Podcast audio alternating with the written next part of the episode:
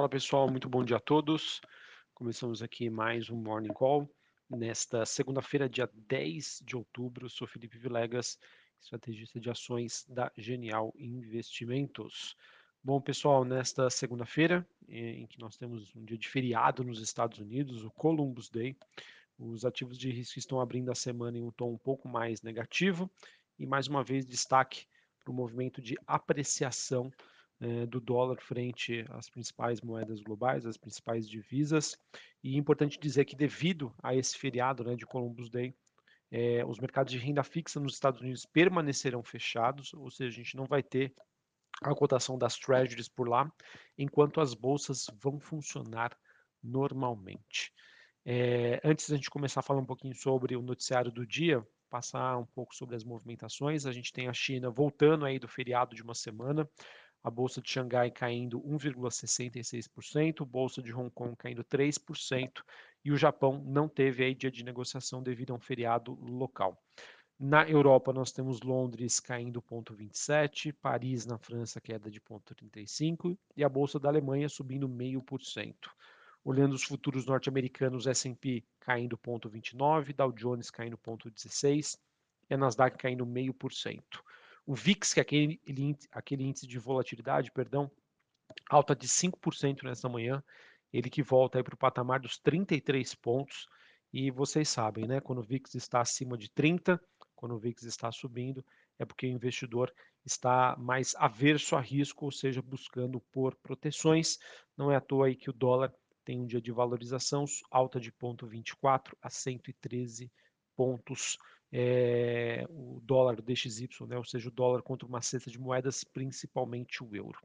Bitcoin cai 1%, ele que está na faixa ali dos 19.300 dólares a unidade. Quando a gente olha para o movimento das commodities, a gente tem o petróleo caindo 0,30 a 92 dólares o barril. Importante dizer que na semana passada o petróleo subiu mais de 10%, depois da reunião da OPEP+, que indicou que vai planeja né, fazer cortes diários na produção em torno de 2 milhões de barris por dia, então isso acabou sendo positivo para a movimentação da commodity. Hoje a gente acaba tendo uma realização de lucros é, depois aí de um movimento de bastante alta que aconteceu na semana anterior. Metais industriais sobem hoje com o retorno da China do feriado, cobre subindo 1,5%, níquel subindo 0,36%, e o minério de ferro na China teve um dia positivo, se eu não me engano, subindo um pouco mais de 2%. Bom, pessoal, agora falando sobre as notícias do dia. A gente teve, é, infelizmente, aí, o primeiro ataque russo contra é, o centro de Kiev, capital ucraniana, depois de vários meses. Esse ataque acaba sendo uma resposta depois da explosão da ponte que liga a Crimeia à Rússia. É, e infelizmente, pessoal, devido a essa situação bastante tensa, é, a gente acaba não tendo uma, digamos assim, uma luz no fim do túnel? A situação ainda permanece bastante delicada, sem um caminho para uma solução sobre esse conflito, e vocês já sabem todas as consequências disso. Né? Com o conflito entre Rússia e Ucrânia, é, a gente espera que a questão do gás é, para a Europa ainda sofra bastante, a produção de petróleo fique né, prejudicada, enfim, é um fator que é inflacionário, podemos dizer, em termos de economia global, principalmente para a Europa, e todos aqueles temas que a gente vem comentando em 2022, eles prosseguem. Uh, sobre a Inglaterra, pessoal, a Inglaterra que vem passando por uma situação bastante volátil nas últimas semanas, é, em que uh, a gente teve né, a Liz Truss, que é a nova primeira-ministra, anunciando nas semanas anteriores uma medida para tentar diminuir impostos e ajudar a população. Isso acabou tendo um efeito bastante negativo é, na libra esterlina. Ela deu dois passos para trás. E a última notícia que nós temos envolvendo essa questão da, da moeda, do mercado de renda fixa também é, inglês e, e, global, é que o Banco Central é, inglês ele anunciou um novo pacote de ajuda ao setor previdenciário. Essa que acaba sendo uma tentativa então de frear a crise local e arrefecer os problemas de liquidez deste nicho de mercado. Por que, que eu fiz a, a introdução em relação à moeda eh, inglesa, né, a libra esterlina, o mercado de renda fixa, para chegar nessa notícia? Eh, na semana passada, pessoal, a gente já teve o mercado questionando eh, as condições financeiras do Credit Suisse, não é, não é à toa que o CDS do banco acabou uh, subindo bastante, e agora a gente acaba tendo esse tipo de notícia em que o Banco Central inglês presta uma ajuda ao setor previdenciário. Quem que é o setor previdenciário, pessoal? Não somente na Inglaterra, mas no mundo como um todo são os grandes agentes de investimento, né, que a, fazem administração de fundos de previdência, ou seja, fundos de longo prazo, e tem carteiras gigantescas né, de ações e de renda fixa. Então, ora, se você precisa de um, uma autoridade monetária prestar ajuda ao setor, porque teme né, uma, uma, digamos assim, uma falta de liquidez desse mercado, é, isso mostra, na minha opinião, é mais um sinal negativo é, diante aí do que nós do processo macroeconômico que nós estamos vivenciando no momento.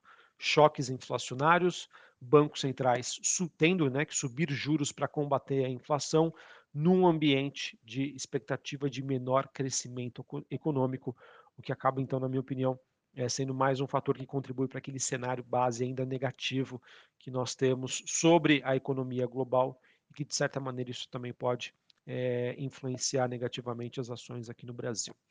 Bom, antes de continuar falando um pouquinho mais sobre é, o cenário Brasil, pessoal, queria voltar para a sexta-feira passada, em que a gente teve a divulgação de dados de emprego é, referentes a setembro nos Estados Unidos e que houve, né, mostrou aí um mercado de trabalho ainda saudável e muito robusto. Tá? A gente teve aí taxa de desemprego em 3,5%, inflação salarial vindo, diante, é, vindo de acordo com as expectativas e um aumento aí de vagas, de criação de vagas maior do que o esperado.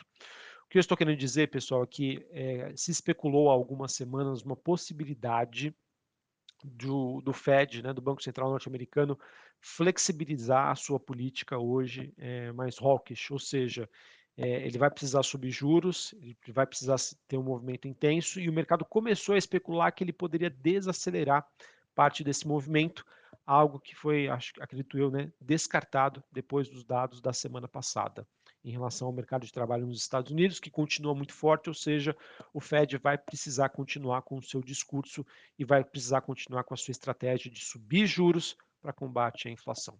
E é importante dizer que na próxima quinta-feira a gente vai ter os dados de inflação nos Estados Unidos, então vamos ver como que o mercado vai se comportar até lá e entender né, se a gente pode ainda ter mais dias de volatilidade a depender de como forem divulgados esses dados. Tá bom? Então vamos acompanhar, porque esses são temas aí super importantes é, que vão ditar aí é, como essa dinâmica né, de precificação dos ativos vai repercutir nos próximos dias.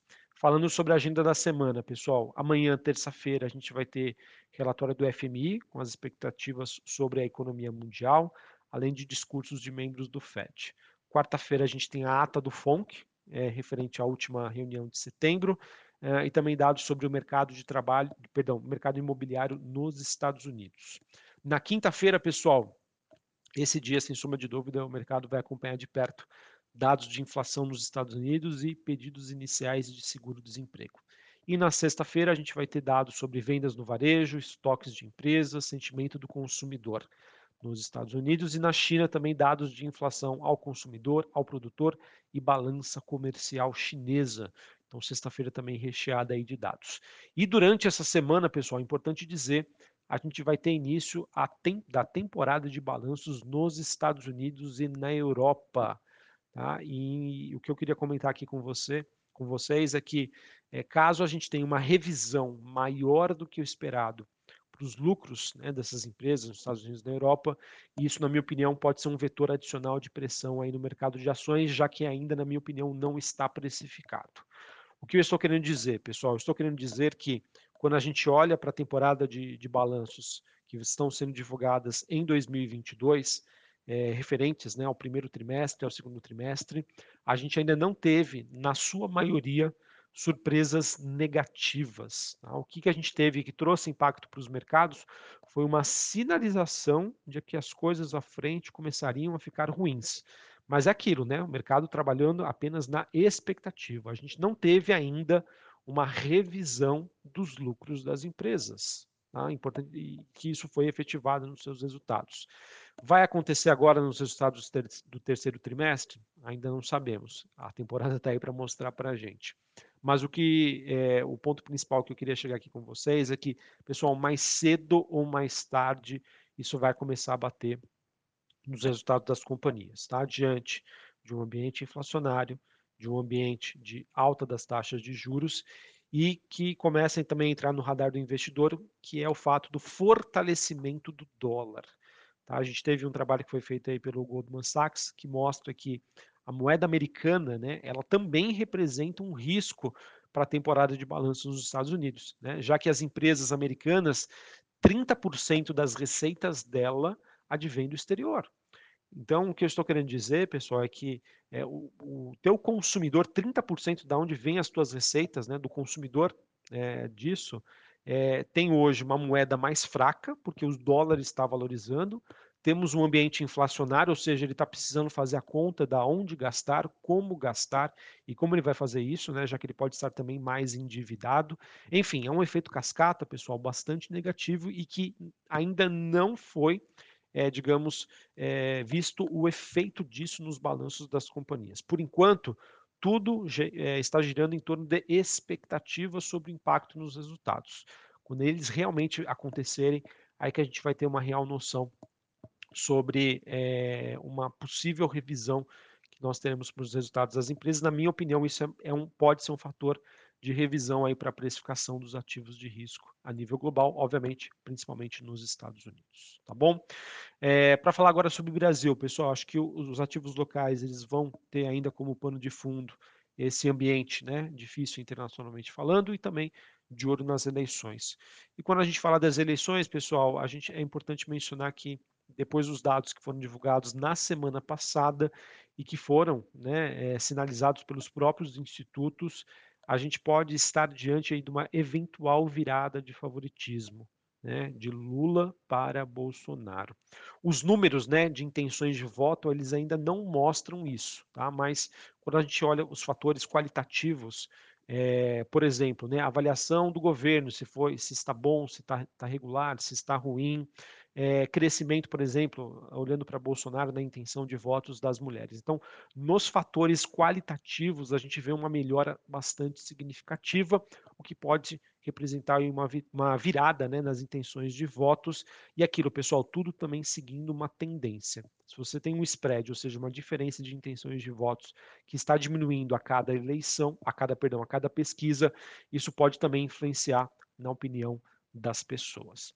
As campanhas eleitorais de ambos os lados seguem ainda bastante agressivas, né, um acusando o outro, e o principal o primeiro debate, perdão, está confirmado para acontecer no próximo dia 16 de outubro, tá bom? Em parte disso também segue a estratégia que Bolsonaro vem adotando, né, focando nas suas campanhas no Nordeste e também conseguindo apoio aí de governadores, senadores, entre outros, tá bom? E Lula, obviamente, é, fazendo é, graves acusações né, em relação a Bolsonaro, como ele lidou, ele lidou com a pandemia, dentre outros fatores, para tentar atingir a, a, a imagem né, do atual presidente. Beleza? Então vamos acompanhar. Temos aí mais duas semanas e meia, né, três semanas, então muita coisa ainda pode acontecer. E só para a gente encerrar aqui falando sobre o noticiário corporativo, queria comentar com vocês, na verdade, sobre uma notícia que acabou vazando na sexta-feira passada, em que a Cosan ela anunciou que pretende né, fazer um investimento na Vale de cerca de 4,9% da, da participação que a Vale tem hoje no mercado. E a intenção né, da Cosan como uma holding é de, no caso, né, é, fazer um investimento total de 22 bilhões de reais, né? Vejam que é um volume absurdo, né? é muito grande. É, e, obviamente, que é, ela tem como objetivo né, ampliar mais a sua diversificação, a COSAN, né, que tem participações na Raizen, na Rumo, ou seja, ela quer ser né, uma empresa com forte investimento na parte de infraestrutura, materiais básicos, e foi feito um estudo né, que mostra que se realmente esse investimento for se efetivar, é, ela, a COSAN poderia receber somente de dividendos em 2025 cerca de 16 bilhões de reais. Ou seja, praticamente aí em três anos, né, dois anos e meio, você vai ter quase o retorno do investimento que foi feito somente em dividendos que seriam recebidos pela COSAN. tá bom? Então vamos acompanhar esse, esse movimento. Bastante interessante, né, ver essas empresas, é, como elas estão atuando hoje, né, não somente investindo na própria operação, mas aproveitando, né, dos preços atrativos a mercado para fazer novos investimentos. Beleza? Então é isso, pessoal. Uma ótima segunda-feira a todos, uma, um ótimo início de semana e até mais. Valeu!